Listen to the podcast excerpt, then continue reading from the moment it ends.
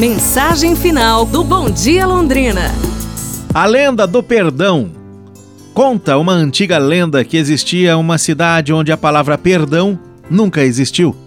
As pessoas eram, portanto, donas da verdade, arrogantes e sofriam de uma terrível moléstia, o complexo de superioridade.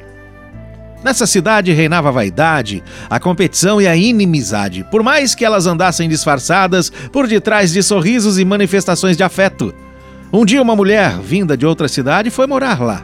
Todas as tardes ela ia até a padaria e na volta sempre passava por uma praça onde um grupo de rapazes jogava bola. Seu trajeto seria bem menor se ela cruzasse a praça, mas, para não atrapalhar o jogo deles, ela fazia o seu caminho contornando a praça. Claro que nenhum deles nunca percebeu ou deu valor à sua gentileza. Naquela cidade, muito poucos entendiam desse assunto.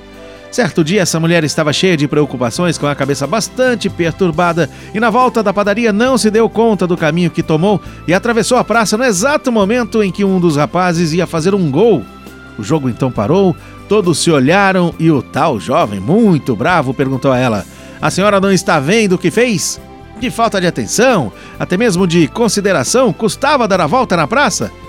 Ela então respondeu: Há cerca de seis meses que todos os dias eu dou a volta na praça para não atrapalhar o jogo de vocês.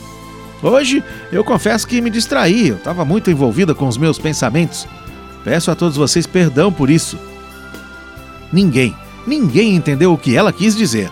E um dos meninos perguntou: Perdão? O que é perdão? O que significa isso? Perdão é um ato de humildade, embora alguns julguem ser um ato de humilhação.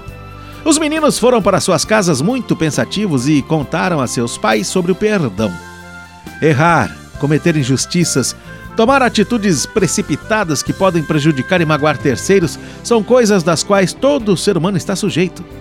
Reconhecer seus erros e pedir perdão, no entanto, nem todos os seres humanos são capazes.